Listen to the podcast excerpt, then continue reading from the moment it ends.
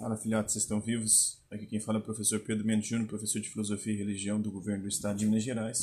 E estamos aqui hoje para mais uma aula, para mais um PET, para mais um plano de estudos torturados ou tutorados do Governo do Estado de Minas Gerais, volume 1 de 2021. Estamos aí na quarta e quinta semana de Sociologia do é, primeiro ano do ensino médio. E o tema dessa aula é Política, Economia e Trabalho, a Sociedade em Movimento, então, de Sociologia. Bora lá falar um pouquinho desse conteúdo então?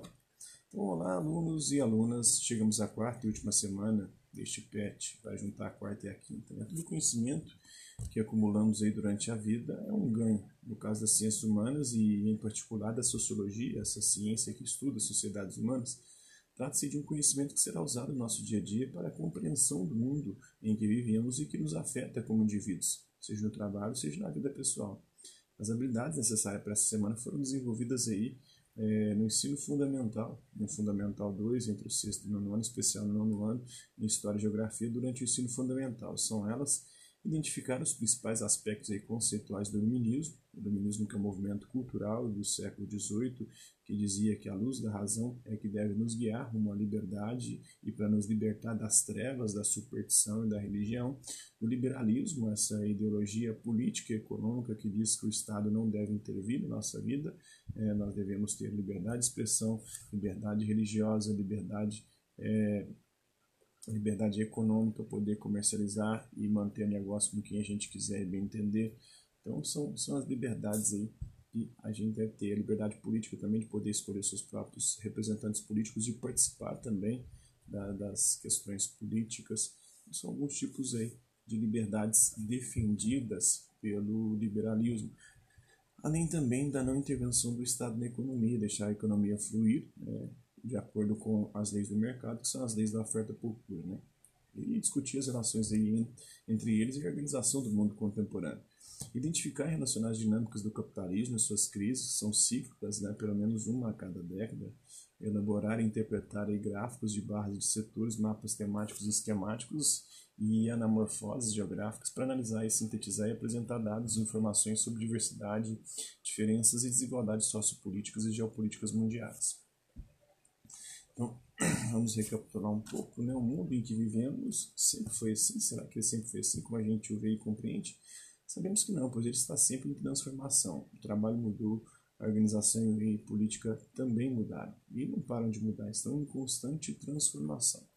É, a economia e a política são essenciais na nossa vida. Inclusive, é, estão colocando aí no mesmo patamar economia e saúde. São duas coisas extremamente complexas, né? A saúde para preservar a nossa vida, né, mas a economia também, quando ela vai mal, falta-nos os suprimentos, né, aquilo que nós produzimos, que de alguma maneira também sustentam a vida. Elas se relacionam em todas as esferas né, possíveis e imagináveis. A política e a economia estão intimamente relacionadas. Né? A, a, a economia está relacionada à produção de riqueza e à produção de mercadorias, de produtos que nós consumimos, e a política está relacionada às relações de poder. É, com que estudamos, aprendemos, trabalhamos, criamos e resolvemos os nossos problemas. Isso é importante entendê-las. Pense numa coisa qualquer. Você vai perceber que muito provavelmente o que você pensou não está ao acesso de todos. Seja porque não há quantidade suficiente, seja porque está longe, seja por causa de algum conflito, de alguma barreira.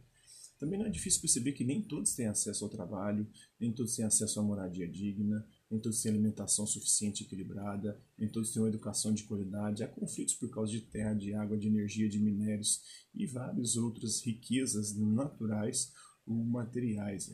A economia é a ciência humana que estuda a escassez das coisas e a melhor forma da gente lidar com essa escassez. É a ciência das coisas escassas, né? e como que a gente pode administrar essas coisas escassas. E a política é o meio para resolver os conflitos e buscar consenso e objetivos coletivos para realizá-los. Engana-se quem acha que a política é só entre governos e estados. Né? As relações de poder se estabelecem no mesmo nível micro, micro, do microcosmo, né? das nossas relações sociais do dia a dia. Os problemas da nossa rua, na nossa comunidade, no trabalho, na escola, na família, envolvem negociações e aí relações de poder. Toda negociação entre duas ou mais pessoas em busca de um entendimento mútuo e um fim específico é política.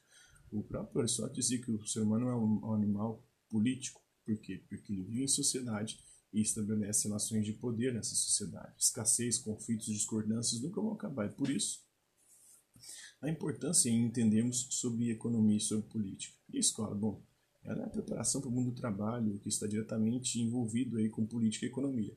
A política, a escola pública, é que administra é, a escola pública, né? E a economia. O dinheiro vem da economia, geralmente de impostos, é, que o Estado tira dos cidadãos que produzem as riquezas, esses impostos vão sustentar a escola que vai ser administrada pelo Estado, que é a política. É através de negociações e decisões político-econômicas que o mercado de trabalho se organiza e se constitui. É, isso envolve a profissão que você quer seguir, os direitos, as condições, a concorrência, o incentivo, o salário e até o número de vagas aí que serão ofertadas. Quais são as políticas que incentivam os empregos? Como as decisões econômicas de um país ou de um estado podem influenciar no meu e no seu emprego? Entender de política e economia é ter as ferramentas capazes de poder compreender esses processos, né, de responder essas e outras perguntas. É, para responder essas e outras perguntas é essencial para o plano exercício de algo. É, por isso nós estamos falando disso nesse PET, nesse plano de estudos torturado ou tutorado do governo do Estado de Minas Gerais. Né? Está relacionado com a nossa cidadania.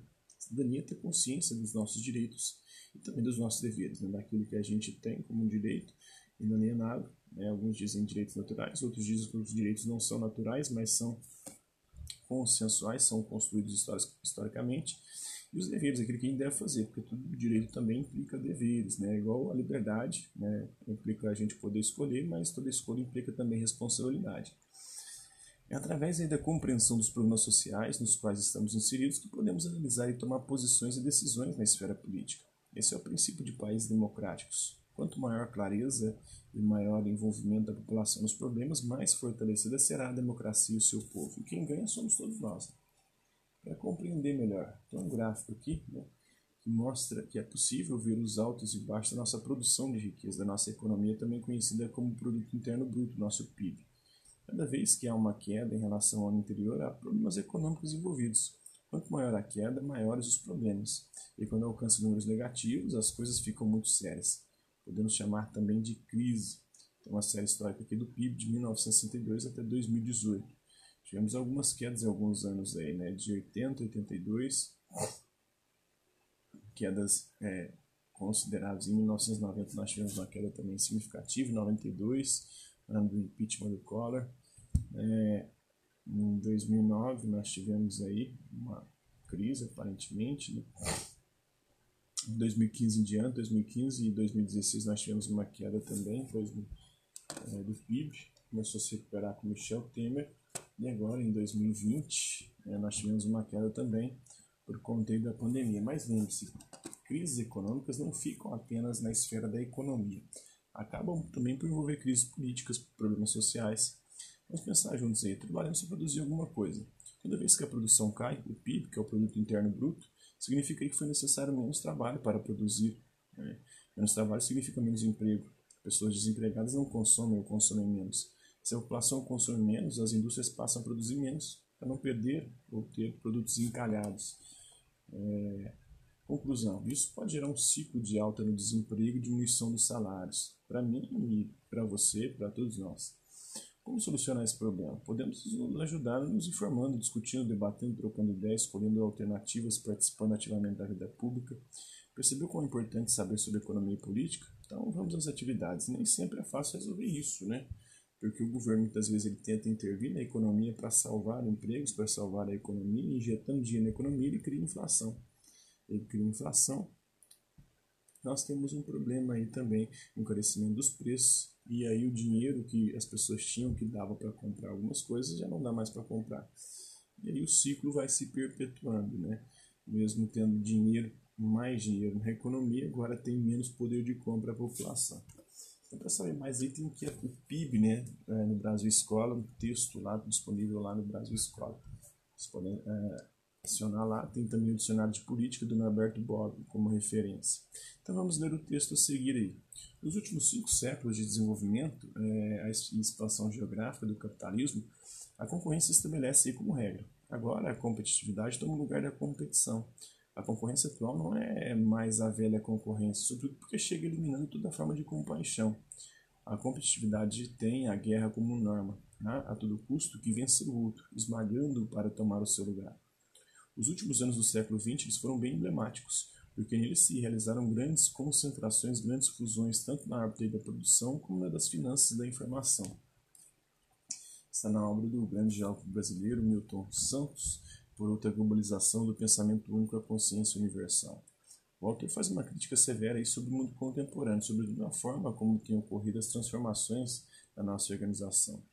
É, e que transformações são essas? Transformações econômicas, né? É, então, uma crítica à economia, como a economia tem gerado essa concentração de riquezas e um aumento da desigualdade. Análise gráfica, nós temos aqui a variação do desemprego antes do PIB. À medida que o PIB cai, o desemprego sobe. A medida do gráfico aí, caso seu material esteja em preto e branco, né, da direita para a esquerda, a linha de variação percentual de desemprego começa é, mais alta e termina é, mais alta. Né? E a linha do, de índice do PIB começa mais baixa e termina mais baixa. Então, dá uma subida, na medida que ela sobe, o desemprego cai. Na medida que ela cai, o desemprego sobe. Né? Então, essas são as variações aí.